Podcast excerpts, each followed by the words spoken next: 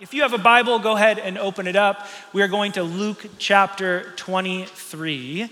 We're going to continue our series called Seeing Jesus out of the Gospel of Luke. Now, Luke gives us a collection of eyewitness accounts. And these accounts are presented in such a way to retell the story of Jesus. This week and next, we're going to look at encounters with Jesus at the end of his life. Pastor Jamie, who you saw this morning, will talk about the crucifixion next week. But today we're going to look at the sham trial of Jesus that led him to his crucifixion. Hours before Jesus' execution, he would stand trial before two of the most powerful men in the region Herod, the tetrarch of Galilee, and Pilate, the governor of Judea. Now, he would also stand trial amongst the most powerful religious group in the area, the Sanhedrin and the Jewish high priest. There are times when a trial hits the front page of the news and all eyes are glued to the trial. Right? Think about Brown versus the Board of Education, Roe v. Wade, Zimmerman, Rittenhouse, January 6th. Everyone's attention is on what's going to happen with this trial because there are ramifications right? What follows, what happens in this moment is going to change lives. It means something. And so we're glued to our devices, back in the day, to the newspapers, to, to anything that we can hear and glean more information about these trials. Who will be found guilty? Who will be acquitted? And what will the implications of this trial mean for the future? The same is true in the time of Jesus. Now, Jesus' trial won't last for weeks and weeks, but less than a day. Yet still, everyone would be talking about it. If you remember, the Easter story, there's two disciples on the road to Emmaus, and they're talking to, ironically, the risen Jesus from the dead. But they are saying, Are you not the only one who doesn't know about the things that have happened here about Jesus of Nazareth? And imagine Jesus is like, Tell me more, right? Because if there was such thing as going viral in the first century, Jerusalem, this story was trending number one. Rome executed many people by crucifixion. It would be normal to go into a town or a village or a city and see someone executed by the Romans on your way in. Talk about a welcome team, right? The reality is, is that Rome did this to display their might and their power. Mess with Rome, and this is the result. Now, every eye and ear would be tuned towards what happens with Jesus because it matters. Most historians estimate that 200,000 to up to a million people would flood the city of Jerusalem for Passover, which is when this happens. That's a lot of eyewitnesses, by the way, for Luke to corroborate this story. The city of Jerusalem would be bursting at the seams. They would even expand it temporarily outside of the city walls to make room for all of these people. Passover would be a tumultuous time for Jerusalem. Passover was when, if you remember the story, God delivered his people from Egyptian oppression. So, this is a celebration in commemoration of the deliverance of a foreign power. If you are Rome, a holiday celebrating an oppressed people group's liberation from an oppressive empire is something to be very cautious about. And today we will examine the trial of Jesus, which happens on the back of all of what I just shared. And we will see a surprising showdown between the representatives of the empire of this world and the rightful king of all, Jesus. Luke 23, verse 1. Then the whole assembly rose and led him, Jesus, off to Pilate. Now I have a question for you as we go through the text today. Um, and it's a question that we need to answer before we keep moving, which is this Why is this global superpower of Rome and the religious leaders of the day, why are they so concerned about Jesus? Why is he such a threat? Why is this wandering, homeless, itinerant rabbi such a threat to the global superpower that is Rome and to the religious establishment that is the Sanhedrin and the high priest? Why? What is it about Jesus that would shake all of their foundations? Why is he such a threat? It reminds me, though, um, that there's an important question we must answer as we go into texts like this. When we study and when we read the Bible, one of the things that's really important is we have to answer this question first what did it mean to the people who were living at the time? What did it mean in their context? If we can understand that, then we can begin to understand what the text is trying to say to them, and therefore its timeless truth that it is sharing with us today. But in order to do that, you have to do a little bit of history. I did the work for you, so I'm going to share with you some of the things I've learned, some of the history that I've studied throughout this week, and why it matters so much to the question I posed earlier, which is why is Jesus such a threat to Rome and to religion? Okay, Rome is a global superpower and it follows in a long line of other global superpowers the Egyptians, the Assyrians, the Persians, the Babylonians, the Greeks, and then finally the Romans. If you're a student of history, you know that empires rise and fall. And more often than not, they all do for very similar reasons, probably because they gain and maintain power in very similar ways. Now, Rome was thought of as an eternal empire. There was a Latin phrase, imperium sine fine. It literally meant empire without an end. The phrase expressed an ideology that neither time nor space could limit the Roman Empire. This was thought of as an empire that would never fall. It was thought and believed that Rome was started by the chief god Jupiter, so they had a divine right to conquer the worlds. Now, its sheer scope, in one sense, is astronomical. I'm going to show you a couple pictures of the Roman Empire at its height. These are maps, and they're going to pop up on the screen. The first one gives you a glimpse of Rome, its boundaries, its territories right? This is the full expansion of Rome at its height. Conquered lands, conquered people, subjugated under the empire of Rome. Now, to give you an idea of what this would look like, I, took this and paint and superimposed it on top of another photo of a place you're familiar with. Haha. Pretty crude drawing, but you get what I'm saying.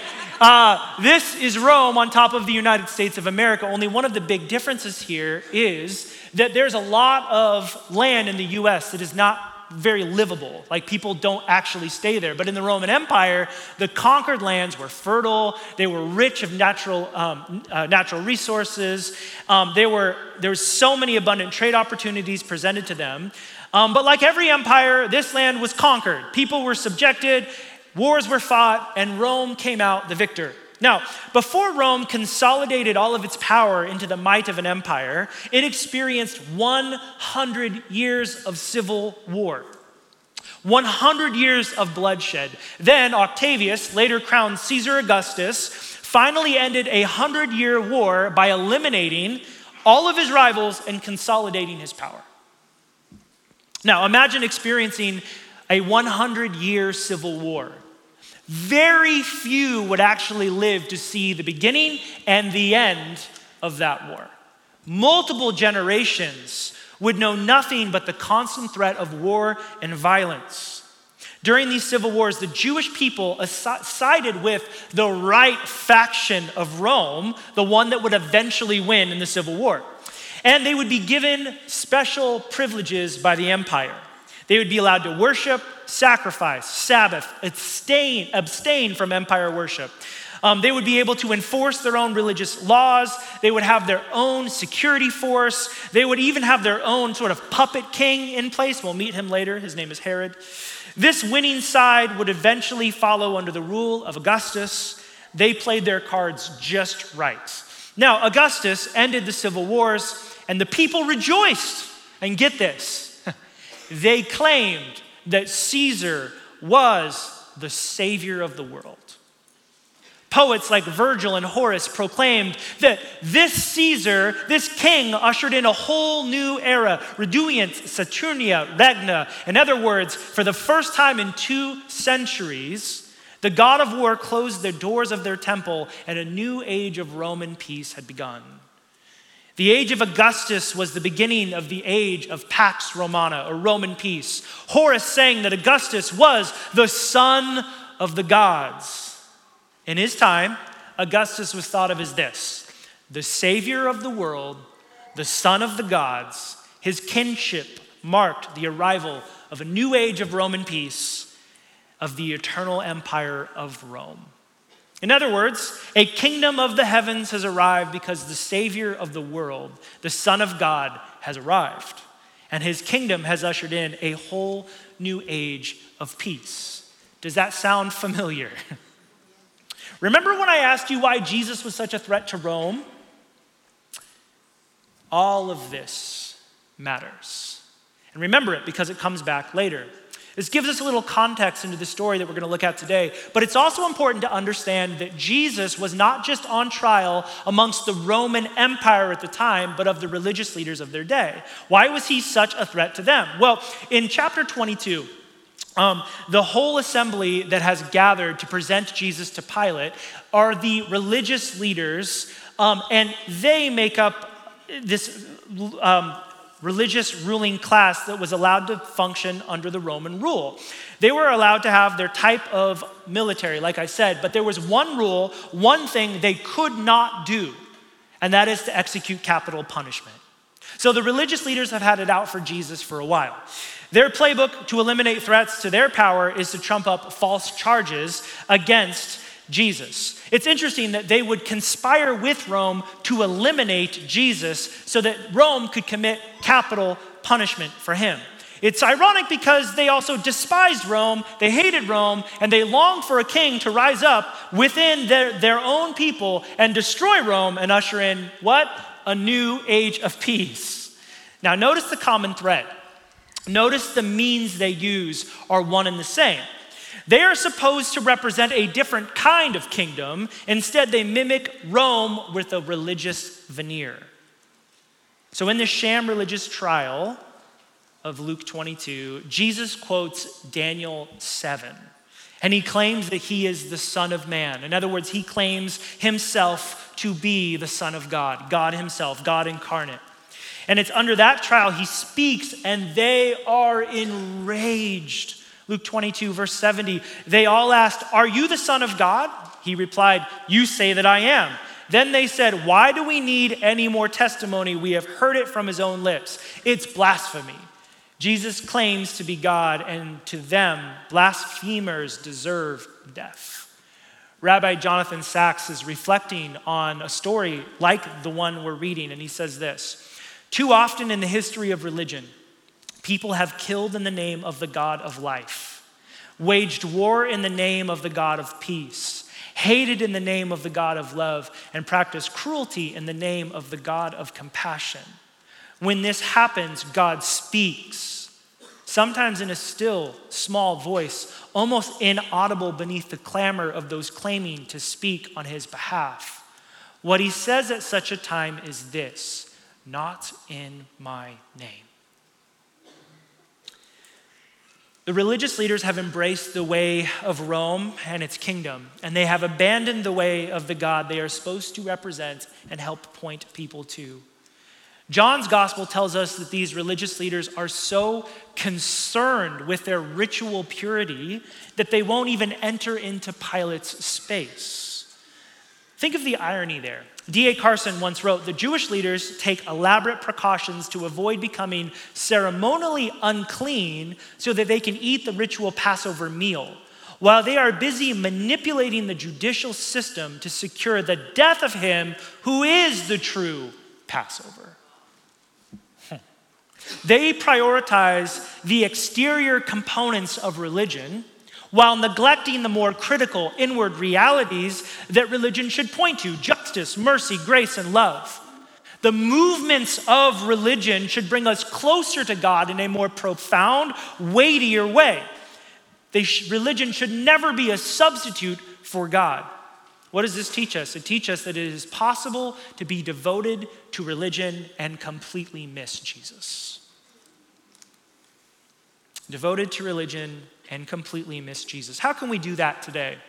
Well, it's, it's much more simple and more deceptive than you could think. You could serve, you could attend church services and small group gatherings. You can go through Alpha. You can read your Bible. You can practice the rules and regulations without ever being transformed by the love of God, which all of that should point to. How do you know? You know because you prioritize the external things at the expense of the transformation of your interior being, your soul, right? Instead of becoming more like Jesus, more grace filled, more compassionate, more loving, you're more concerned with keeping the rules, doing the, the things the way we're supposed to do the things, right? And this is the subtle trap that the religious leaders have fallen into. And it is a subtle trap that we can as well. Now, this is what's going on in the text. All of that to say, verse 2. Are you ready? and they began to accuse him, saying, We have found this man subverting our nation. He opposes payment of taxes to Caesar and claims to be Messiah, a king. These are all trumped up charges. Jesus never taught people not to pay taxes to Caesar. In fact, he taught the opposite. Remember, render Caesar Render to Caesar that which is Caesar's and give to God that which is God's. He taught the complete opposite of that, but okay, they make up these charges, right? Was Jesus ever a violent revolutionary to subvert the nation of Rome? No. That was never a part of Jesus' life or ministry, not once. Ironic because for the religious leaders, it is their ideology and what they are currently doing right now. And while, they, while Jesus did claim kingship, they are only telling a half truth. And we all know that a half truth is what? A lie. they present him as a physical rival to Caesar. Now, a Roman governor had three jobs, okay? Keep the peace at all cost, administer Roman law, and collect taxes. More complicated than that, but that's the simplicity of their job right there. The Jewish leaders know this, so they are trying to force action, and Pilate does not initially take the bait. Verse 3 So Pilate asked Jesus, Are you the king of the Jews? You have said so, Jesus replied. Then Pilate announced to the chief priests and to the crowd, I find no basis for a charge against this man. But they insisted, He stirs up the people all over Judea by his teaching. He started in Galilee and he has come all the way here. Verse 6 On hearing this, Pilate asked if the man was a Galilean. When he learned that Jesus was under Herod's jurisdiction, he sent him to Herod, who was also in Jerusalem at the time. Now remember, Herod is the puppet king under Rome. He's also the crazy guy who beheaded John the Baptist. And um, in the book of Acts, he would suddenly die because people proclaim that, oh, he is the God. And he doesn't say, no, I'm not. And then he just falls over, dies, and is eaten by worms. Crazy story, but, anyways, that's Herod.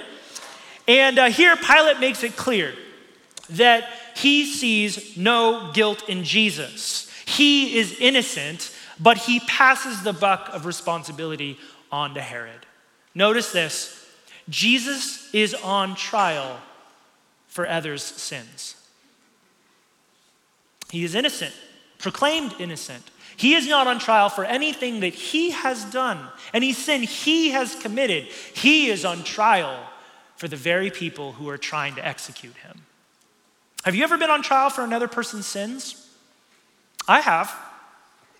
And it's not fair. It's incredibly frustrating when you have to experience the consequences of other people's actions. When you're in a situation like Jesus, where it's not only the consequences of their actions, but you are being falsely accused of things that you never did and were never a part of. What would be the dominant emotion you would experience in that? I'll tell you what mine is anger. This is not fair. This is unjust. How dare that person put me in this situation? But notice what that does inside of us. Subtly, it begins to open the door to pride. Pride. Why pride? Because you subtly start to believe and experience and feel that you are somehow better than the person accusing you, that you are somehow righteous to their unrighteous behavior. Notice what Jesus does. Jesus does not raise his fist in anger. He does not write a dissertation about why he is right and they are wrong. He knows who he is and he knows he is innocent. He knows this is unjust. He also knows that if he doesn't keep moving through this, these people, the very people that want to take his life, will never have the chance to experience God's love, his grace, and his forgiveness.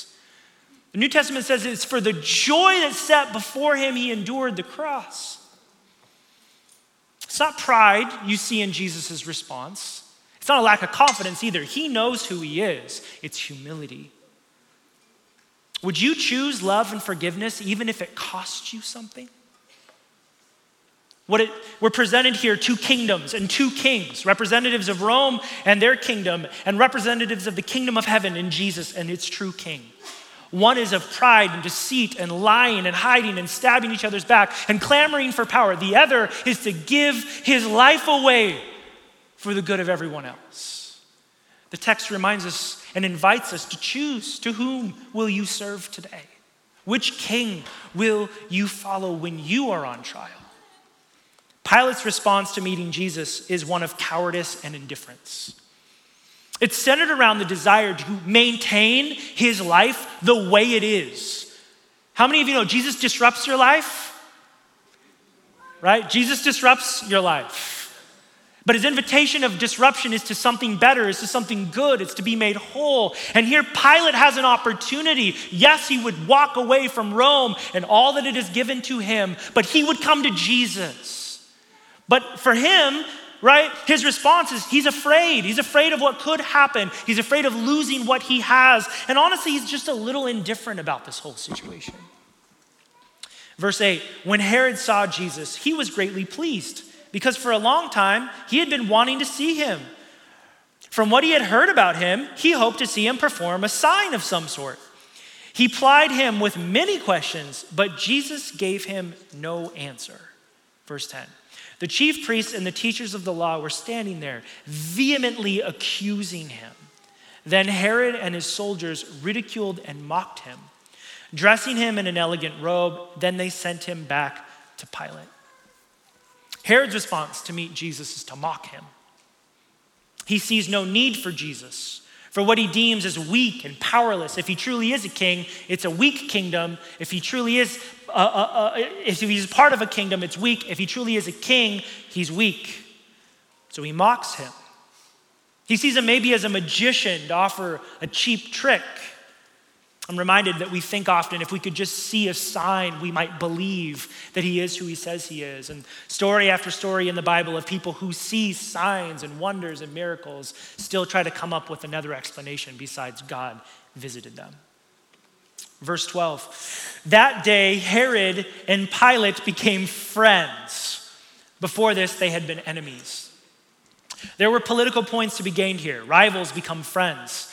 They're united by their priorities, not necessarily by their hatred for Jesus. If anything, Jesus is an annoyance that they will have to deal with if they only knew who was before them. Here's some of the responses in the trial that we see to Jesus. We see indifference, that's Herod and Pilate. We see cowardice, what it might cost. Pilate again, mocking Herod and his associates, vengeance, those are the religious leaders, violence, all of them for different reasons. During the trial, this is the response of those who see Jesus, and it remains many's response today. How will Jesus respond to such darkness? Well, John's gospel gives us another glimpse into this trial, which is important. Um, if you have a Bible, we're going to John 18, and we're going to start in verse 36. It's also going to pop up on the screen. Jesus offers a contrasting kingdom of heaven. In John's gospel, Pilate asks him if he is a king, and Jesus replies.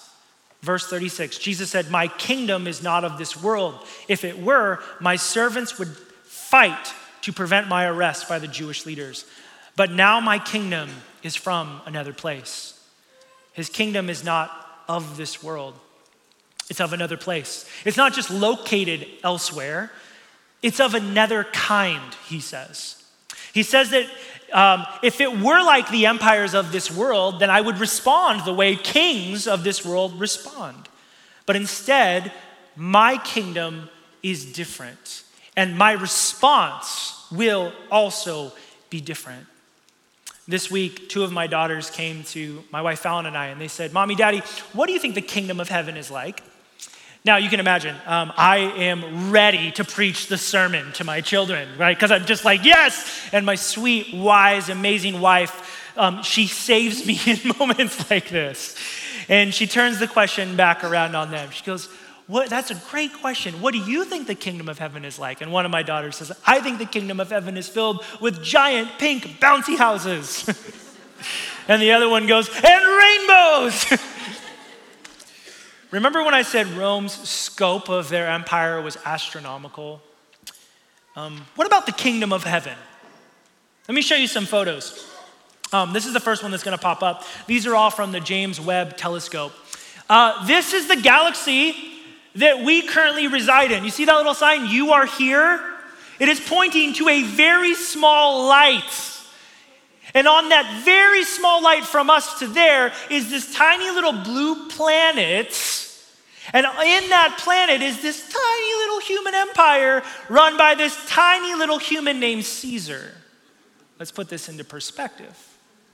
Right? But let's not just stop there. Why don't we zoom out? Again, we're going to zoom out one more time.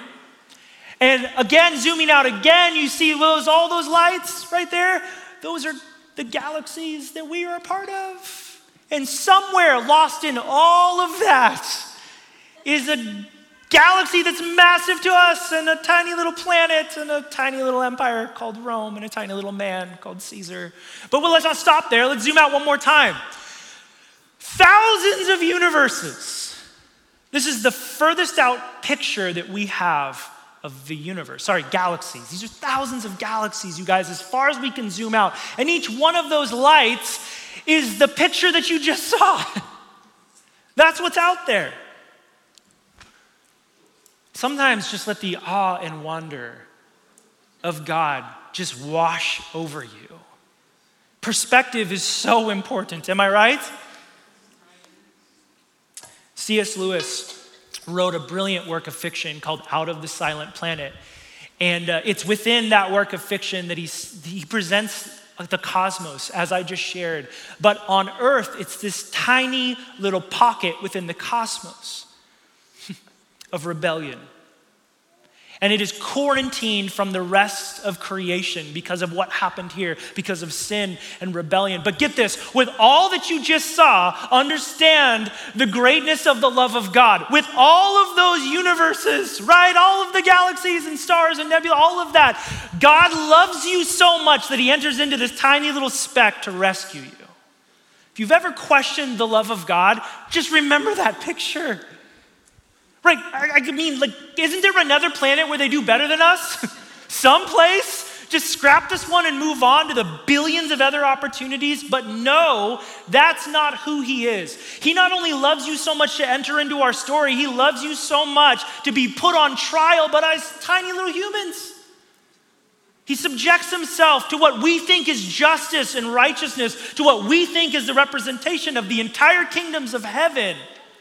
Come on, the guy who created all of that comes down to our story to save us, to rescue us, to show us his love. Don't ever question the love of God. If that's what he is willing to step away from, but also that that is his rule and reign. The other thing Lewis presents is that what happens here is not the common thread for all of God's creation. If you thought the empire of Rome was big, Jesus' kingdom is much bigger.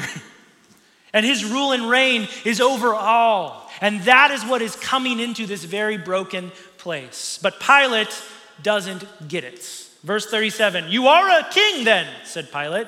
Jesus answered, You say that I am a king. In fact, the very reason I was born and came into this world is to testify to the truth, and everyone on the side of truth will listen to me.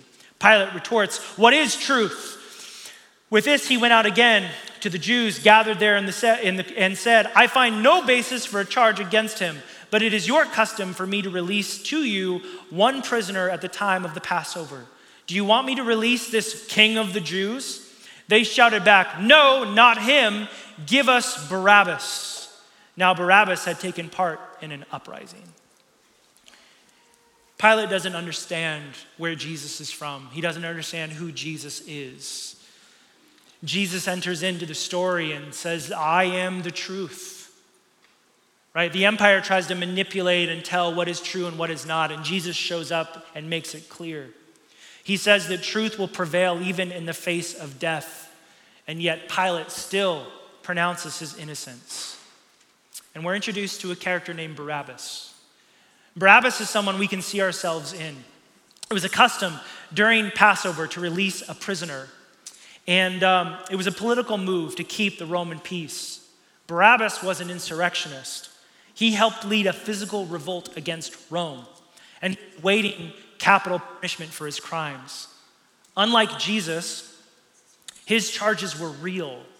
He was not innocent. Throughout the trial of Jesus, Barabbas had been locked up in an inner high security cell called the Tower of Antonia. And it's from this location he would have heard only some of this trial, what was going on outside of the prison. Matthew's gospel gives us some clues, perspectives as to what he would have experienced. Pilate, speaking, would have said this Which of these two do you want me to release? The crowds respond, Barabbas!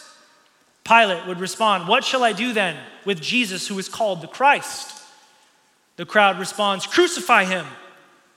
Pilate, why? What crimes has he committed? The crowd, Crucify him. Pilate, I am innocent of this man's blood. It is your responsibility. The crowd, let his blood be on us and all of our children. It's safe to assume that Barabbas could not hear the lone voice of Pilate speaking out into the courtyard, away from the prison. It's also safe to assume that he did hear the very large crowd screaming. With this in mind, Barabbas would have only heard, Barabbas, crucify him, crucify him. Let his blood be on us and our children. Imagine the chills, the fears, the cold sweat he must have felt when he heard those ominous words. From what he could hear, he would have assumed that his execution was near. Imagine this feeling moments later when the guards approach his cell. Their footfalls, the sound of his execution. Instead, they unlock his door and they tell him he can go free. Imagine the sudden rush of shock and exhilaration when he learned that he was a man free to go. Why? Because another man, a man named Jesus, was going to be executed in his place.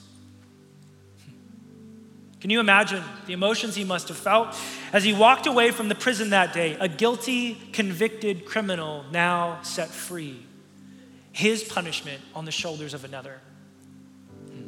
Paul described this in this way God made him who had no sin to be sin for us, that we might become the righteousness of God. Peter said it this way He himself bore our sins in his body on the tree so that we might die to sins and live for righteousness. By his wounds you have been healed. To say yes to Jesus is to enter into his kingdom. What did this king come to conquer? It's not us. He came to conquer sin and death. How did he conquer death? He gave over his life. He became sin by never giving into it, experienced the full weight of death and its power only to show that you cannot crucify the Lord of glory. Death has no power over him. Two kingdoms and two kings in this story collide one that claims to be of heaven, and the other that is actually of heaven. Their virtues, their values, they clash. One seeks to dominate and control through violence and fear, which is false power. The other seeks to unite and heal through self sacrificial love, grace, and forgiveness. That is true power, and that is his true reign over the universe. The question for us today is who will you choose? Who will you choose to follow? And which kingdom will you ally to? Jesus is not cool with a little bit of this and a little bit of that. Choose today. Who will you serve? Which kingdom will you be a part of? If you haven't had a chance to give your life to Jesus, today can be the day for that. We're going to close our eyes and enter into a time of prayer. I want to pray over you two things. For those of you who have never followed the true King of Jesus, it's a very simple start. You know who he is because you've heard me say it. And simply just say, Jesus, I want to follow the true King of the universe. You don't have to say it out loud. You don't have to jump up and down. You don't have to raise your hand. you can acknowledge it in your heart, but tell somebody when you're done, because that's important. The second is this, and I want to pray over you this way too. You are a citizen of the kingdom of heaven. Your allegiance is to the King of Kings. Jesus, in this space right now, if our allegiance has been pulled into different kingdoms, different ways, different places, different people, we ask you to recenter us on who you are. Jesus, help us be citizens of the kingdom of heaven. Instead of violence and hatred and discord and disunity and all the things that come that are broken, replace them with love and peace and forgiveness and kindness and goodness and self control. Jesus, work within us to be the kind of people that represent the rule and reign of Jesus unto this earth. Amen. We're going to take some time now to worship by singing. If you would like to stand with me in response to the King Jesus and sing with me.